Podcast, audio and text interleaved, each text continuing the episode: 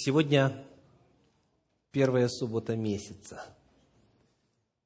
На протяжении уже практически двух лет, в первую субботу месяца, мы открываем Священное Писание для того, чтобы продолжать учиться у Господа молиться. Сегодня проповедь номер 22 из цикла о молитве. И она называется «Молитва, двоеточие, пост». Молитва, двоеточие, пост. Пост. Вначале некоторые положения общего плана. В Библии неоднократно встречается словосочетание «пост» и «молитва» пост и молитва, молитва и пост. Правда? Многократно, буквально десятки раз молитва и пост описаны рядышком. Молитва и пост описаны вместе. И сегодня я напомню всего лишь несколько отрывочков, кратко. Первое место – это вторая книга Царств, 12 глава, 16 стих. Второе Царство, 12, 16 написано. «И молился Давид Богу о младенце, и постился Давид, и, уединившись, провел ночь, лежа на земле». В опыте Давида, царя и пророка Господня, соединялись молитва – и пост. Книга Неемии, первая глава, четвертый стих. Неемии 1.4 говорит. Услышав эти слова, я сел и заплакал, и печален был несколько дней, и постился, и молился перед Богом Небесным. Неемия, тот, который стал правителем новосозданной автономии в Иудее после Вавилонского плена, молился и постился одновременно. Книга Даниила, 9 глава, 3 стих. Даниила, 9 глава, 3 стих. «И обратил я лицо мое Господу Богу с молитвою и молением в посте и в ретище и пепле. Божий пророк Даниил, молясь, постился. Книга пророка Иоиля, чуть дальше, первая глава, 14 стих, Божий призыв Иоиля 1.14. «Назначьте пост, объявите торжественное собрание – созовите старцев и всех жителей страны сей в дом Господа Бога нашего и взывайте Господу и молитесь. В Евангелии от Луки, вторая глава, стихи 36 и 37 представляют еще один пример такого служения Господу. Вторая глава, стихи 36 и 37. Тут была также Анна, пророчица – дочь Фануилова от колена Асирова, достигшая глубокой старости, прожившая с мужем от девства своего семь лет, вдова лет 84, которая не отходила от храма постом и молитвою, служа Богу день и ночь. И так далее. Очень часто в Священном Писании молитва сопровождается постом. Естественно, у любого, кто задается вопросом о молитве и о посте, появится следующий вопрос. Почему они связаны? Почему пост и молитва присутствуют в опыте верующих вместе. Почему во многих случаях опыт поста и опыт молитвы – это один и тот же опыт? И почему Бог так часто отвечает на молитвы, произносимые в состоянии поста? Почему? В чем значимость поста? Естественно, сегодня мы не сможем с вами одолеть эту тему э, масштабно, но базовую истину Слова Божьего нам надо напомнить и прояснить. В чем смысл поста? Хочу пригласить вас открыть книгу Ездры, восьмую главу, где мы прочитаем 21 стих. Ездры 8, 21. «И провозгласил я там пост у реки Агавы». И давайте следующую фразу вместе прочитаем вслух. «Чтобы смириться нам пред лицом Бога нашего». Итак, в чем смысл поста? Это способ смириться, чтобы смириться нам пред лицом Бога нашего, просить у Него благополучного пути для себя и для детей наших, и для всего имущества нашего. Базовый смысл поста заключается в том, что это способ смириться. Благодаря посту человек смиряет душу свою. Еще один отрывочек на эту тему. Книга пророка Исаии, 58 глава, стих 3. Исаии 58, 3. 58, 3 написано. Они говорят, почему мы постимся, а ты не видишь? Смиряем души свои, а ты не знаешь. Скажите, как называется в литературе вот только что озвученный прием? Это параллелизм. Почему мы постимся, а ты не видишь? И дальше параллельная строка. Смиряем души твои, а ты не знаешь. Кстати, что чему здесь параллельно? Видишь, параллельно знаешь. Постимся, параллельно смиряем. При параллелизме, как правило, одна и та же мысль выражается дважды по-разному. Видишь, знаешь, постимся, смиряем душу. Фактически в Торе, там, где предписан единственный день в году для поста, какой день это? День Йом-Кипур, день очищения, судный день. Вот единственный день, где, согласно закону Божию, надо было поститься, фактически слово «цомма», древнееврейский пост – вовсе не упоминается. А кто помнит, как сказано в 23 главе книги Левит? Смиряйте души ваши. А когда мы читаем дальше, вот в книге Деяния апостолов, в 27 главе, 9 стихе, при описании вот именно этого дня сказано, потому что и пост уже прошел. То есть в Священном Писании Поститься значит смирять душу. Смирять душу значит поститься. Это понятия настолько неотделимы друг от друга, что они используются как взаимозаменяемые. Слава Господу, у нас есть ряд отрывочков, которые показывают, что пост и есть смирение души. Пост и есть способ смирить себя. Итак, какой вопрос мы сейчас задаем? Почему в Библии пост и молитва так часто взаимосвязаны? Чтобы это понять, мы задаем вопрос о том, а для чего мы постимся? И ответ, повторим, чтобы смириться. Скажите, а это зачем надо? Зачем нужно смирение? И почему состояние смирения перед Богом становится залогом и основанием ответа на вашу молитву. Прочитаем несколько отрывочков из Священного Писания.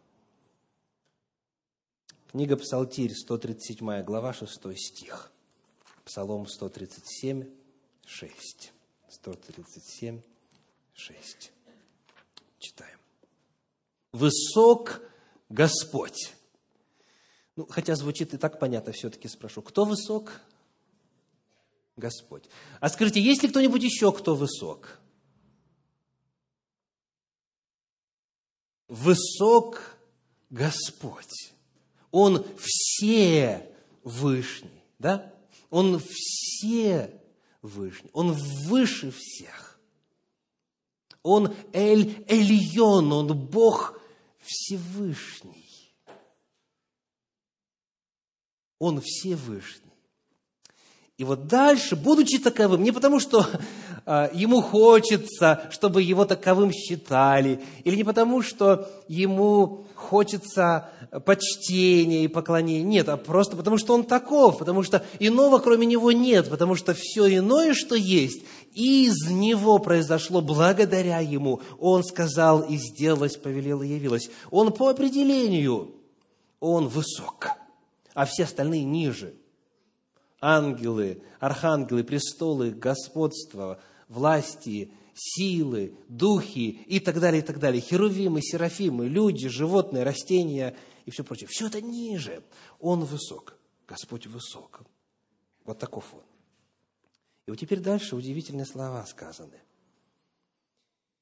Высок Господь, двоеточие, и смиренного видит и гордого узнает, узнает издали. Это очень интересное заявление. Скажите, смиренного он видит с какого расстояния? Согласно тексту. Не указано. Но путем противопоставления открывается удивительная картина. Гордого он узнает издали. А почему не вблизи? Потому что Бог выше всех. Высок Господь. То есть смиренный, смиренный, и мы об этом сегодня будем говорить, это, это человек, с которым Бог рядом находится. Фактически сказано, что Он, Господь, обитает на высоте, а также где? Со смиренными а вот гордого узнает издали. Между гордым и Богом всегда дистанция. То есть, иными словами, человек, который превознесен, который о себе высокого мнения, который надменен, который горд, он никогда близок с Богом не будет, доколе не смирит себя по определению Богу тяжелее всего работать с теми людьми, которые горды, надменны, которые высоко думают о себе, которые чванятся, которые хвалятся, которые превозносятся. Бог гордого держит на дистанции, потому что не может быть два высоких рядом. Бог выше всех все остальные ниже. Книга притчи, 6 глава, стихи 16 и 17. Притча, 6 глава, стихи 16 и 17. Вот шесть, что ненавидит Господь, даже семь, что мерзость душе его. Вот давайте сделаем паузу. Скажите, что слово «мерзость» в вашем сознании пробуждает? Какие картины? Что для вас мерзко? – не называйте вслух, пожалуйста, потому что это бывает даже нельзя при, на людях, так сказать, озвучивать. Да? Что для вас мерзко? Ведь есть чувствительные души, когда начинаешь какую-то мерзость описывать, у них сразу рвотный рефлекс э, включается. Да? Вот представьте что-нибудь мерзкое для вас. Вот сказано, для Господа мерзость. И первое что? Следующий 17 стих.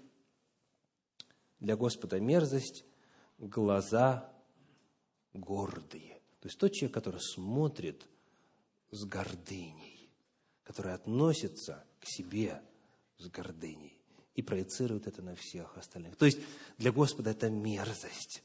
Он это ненавидит. Ну и еще. Иакова, 4 глава, 6 стих. Иакова 4, 6 говорит – но тем большую дает благодать. Посему и сказано, Бог гордым противится, а смиренным дает благодать.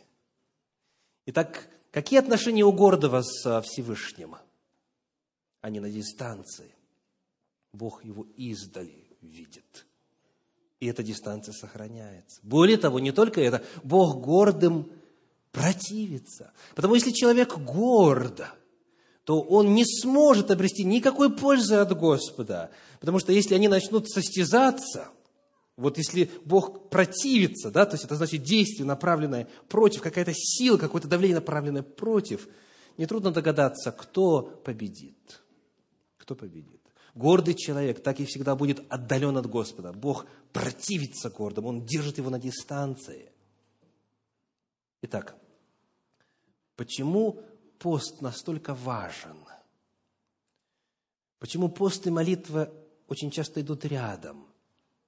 Потому что, к великому сожалению, многие, молясь, наполнены гордостью, наполнены превозношением. А это состояние является одним из самых главных причин того, что Бог не приближается к человеку.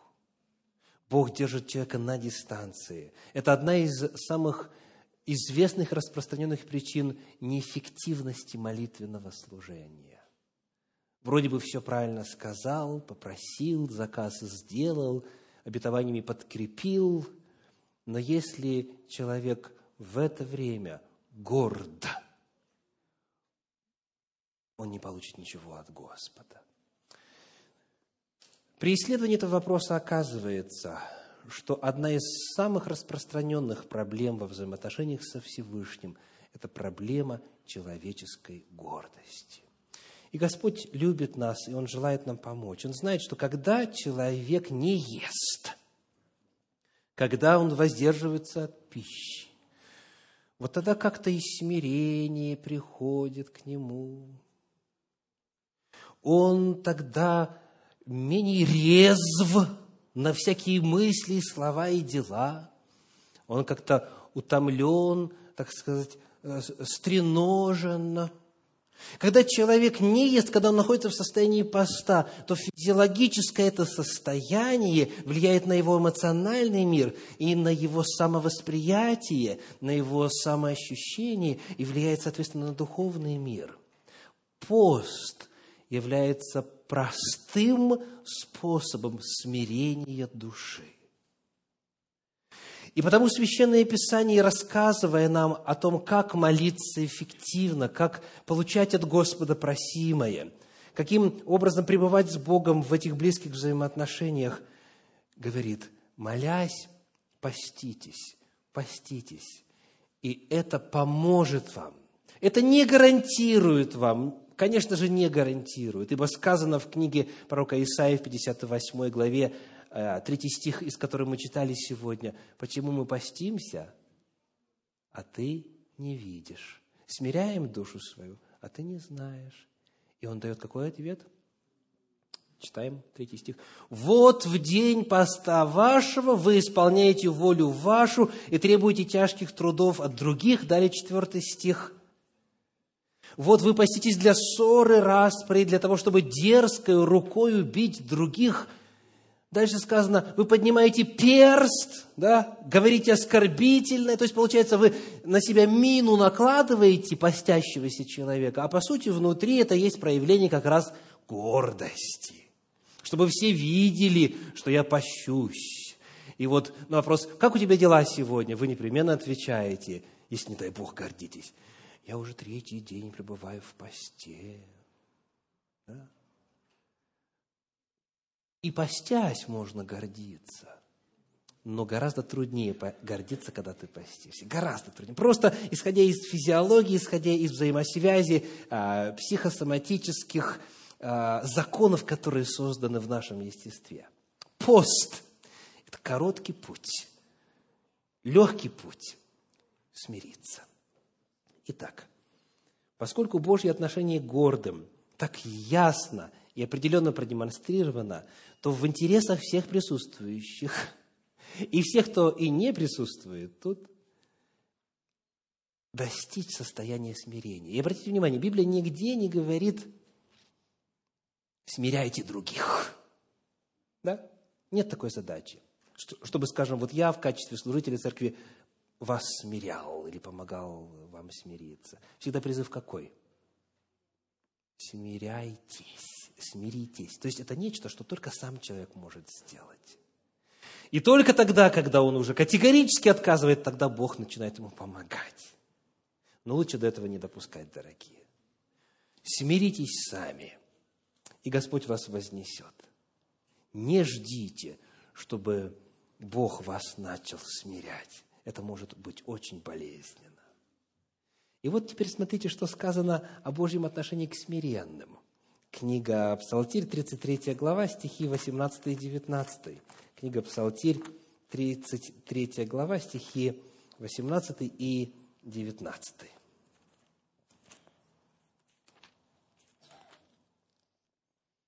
«Вызывают праведные, и Господь слышит». Слово «праведные» у вас на экране в скобках, в тексте Библии курсивом, его в подлиннике нет. «Взывают, и Господь слышит, и от всех скорбей их избавляет их». Кого?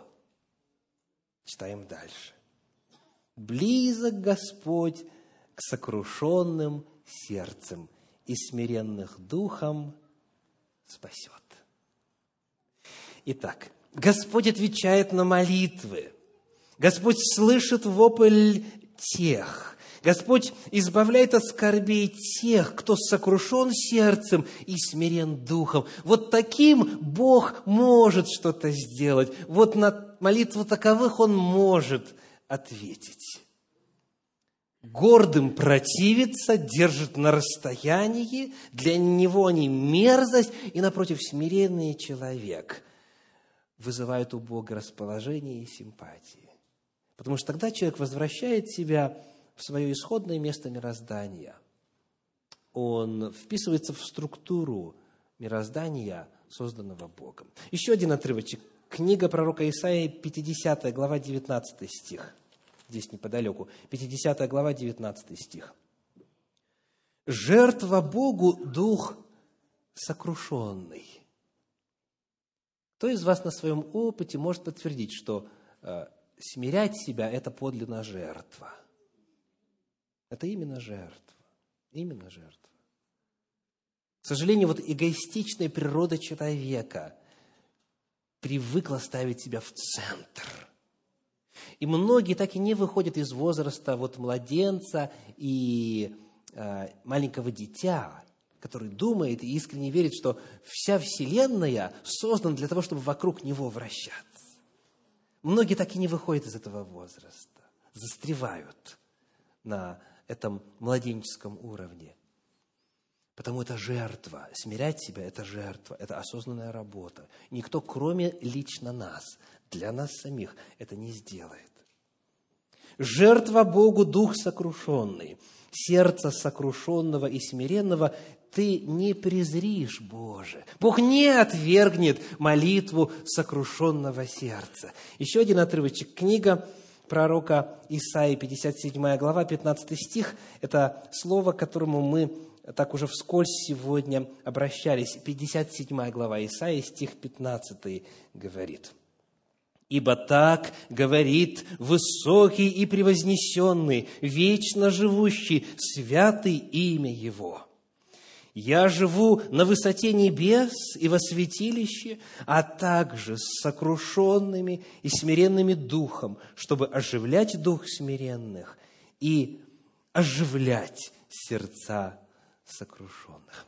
Бог, который неизмеримо велик, который превосходит все, что мы когда-либо могли бы помыслить о Нем. Он превыше всех. Тем не менее, при всем своем величии Он живет – он живет среди, Он живет с сокрушенными и смиренными духом. Он их слышит, Он им помогает. Причина эффективности поста и молитвы в том, что пост смиряет человека. Он возвращает его в реальность. Он дает возможность ощутить себя зависимым. Пост возвращает человека в чувства – и когда таковой человек это начинает осознавать, и смиряться. Бог тогда на молитвы такого человека отвечает. Бог отвечает смиренным. Сегодня мы изучаем с вами тему молитва двоеточие пост. Еще одно из многих измерений молитвы, открытых в Священном Писании. И вот в завершении я хотел бы напомнить вам два эпизода из повествования истории народа Божия, когда пост и молитва совершили необыкновенно великие чудеса. Когда именно сочетание смирения, обретаемого при помощи поста и молитвы, приносило небывалое, удивительное, чудесное избавление. Первая иллюстрация из Слова Божьего – это книга Паралипоменон, вторая книга Паралипоменон, 20 глава. Вторая Паралипоменон, 20 глава, первые четыре стиха рассказывают о завязке ситуации. Вторая Паралипоменон, 20 глава, первые четыре стиха. «После сего мавитяне и аммонитяне, а с ними некоторые из страны Маанитской, пошли войною на Иосафата. И пришли и донесли Иосафату, говоря, идет на тебя множество великое из-за моря, от Сирии, и вот они в Гацацон Фамаре, то есть в Энгеде. И убоялся Иосафат, и обратил лицо свое взыскать Господа, и объявил пост по всей Иудее. И собрались иудеи просить помощи у Господа. Из всех городов иудиных пришли они умолять Господа. Народ оказался в ситуации, при которой у них не было никаких шансов, говоря языком военного дела, языком перевеса численности и так далее. Не было никакого шанса спастись. Гибель неотвратимая. И вот царь призывает весь народ поститься. И они собрались, постясь, умолять Господа. Молитва и пост. И вот что происходит далее. Читаем стихи с 14 по 17. Когда они это делали, когда они молились и постились, с 14 по 17 в той же 20 главе, тогда на Иозиила, сына Захарии, сына Вании, сына Иела, сына Матфании, левита из сынов Асафовых, сошел Дух Господень среди собрания. И сказал он, слушайте все иудеи, жители Иерусалима и царь Асафат, так говорит Господь к вам, не бойтесь и не ужасайтесь множества всего великого, ибо не ваша война, а Божия. И завтра выступите против них. Вот они всходят на возвышенность Циц, и вы найдете их на конце долины пред пустынью и Иеруилом. Не вам сражаться на сей раз. Вы станьте, стойте и смотрите на спасение Господне, посылаемое вам. Иуда и Иерусалим, не бойтесь и не ужасайтесь. Завтра выступите навстречу им, и Господь будет с вами. На основании поста, смирения и молитвы приходит откровение пророческое. И поскольку Господь верен и истинен, то так и произошло. Давайте почитаем дальше стихи с 22 по 24. Вторая Паралипоменон, 20 глава, стихи с 22 по 24.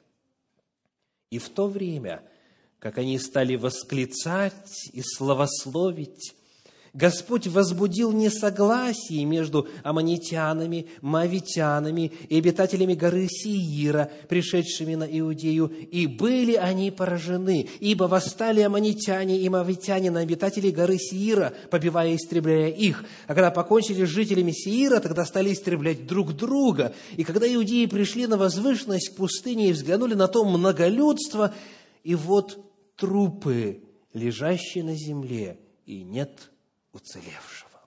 Дорогие, есть ли у вас в жизни прямо сейчас непреодолимые обстоятельства, когда обстоятельства кольцом настолько плотно окружили вас или вашу семью, касается ли это финансов или здоровья, касается ли это взаимоотношений, касается какого-то иного дела. Возможно, обстоятельства настолько вас окружили, что вы смотрите в буквальном смысле слова в неизбежность. Помните, что Господь оставил средства – пост и молитва. Пост и молитва обладают удивительной силой, непреодолимой Божьей силой совершать чудеса. И вот то великое множество может исчезнуть в миг, как произошло здесь. Огромное войско само себя уничтожило. На это только Бог способен.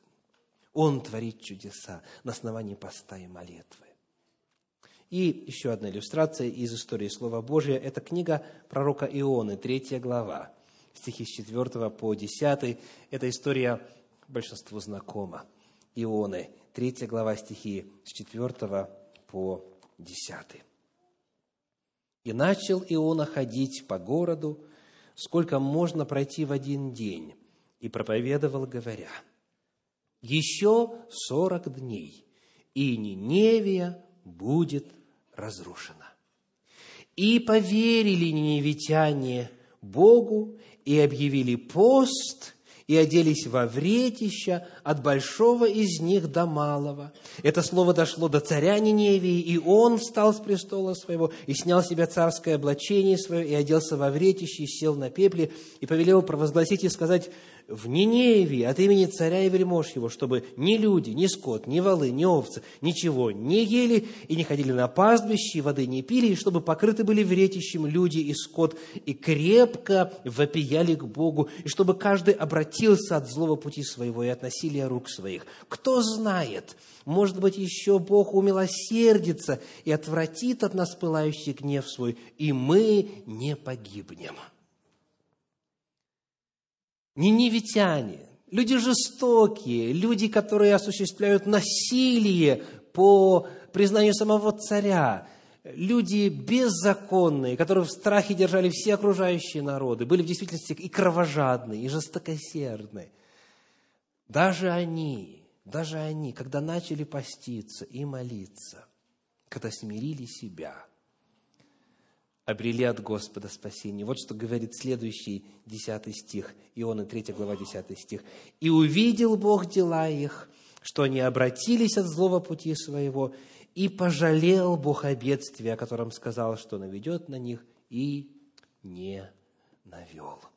Пост и молитва в духовном мире обладают удивительной, огромной, громадной силой.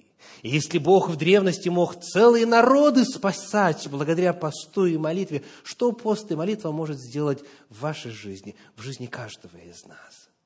Сегодня у меня нет времени, ввиду формата богослужения, который чуть отличается от обычного, делиться своим собственным опытом поста и молитвы. Но я просто провозглашу следующее.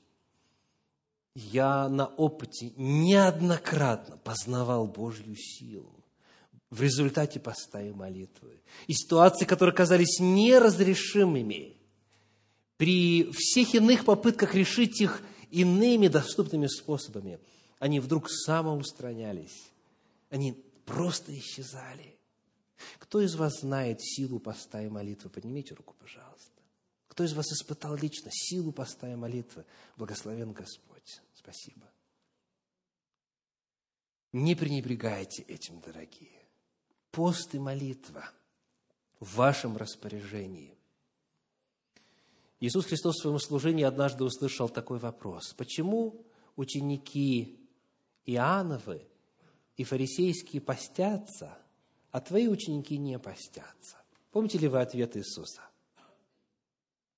Он говорит, как могут поститься сыны чертога царского, пока с ними жених? Он говорит, у нас свадьба сейчас – у нас свадьба. На свадьбе принято веселиться, нужно радоваться. И вот моя компания, я и мои ученики, мы понимаем, что Царствие Божье наступило.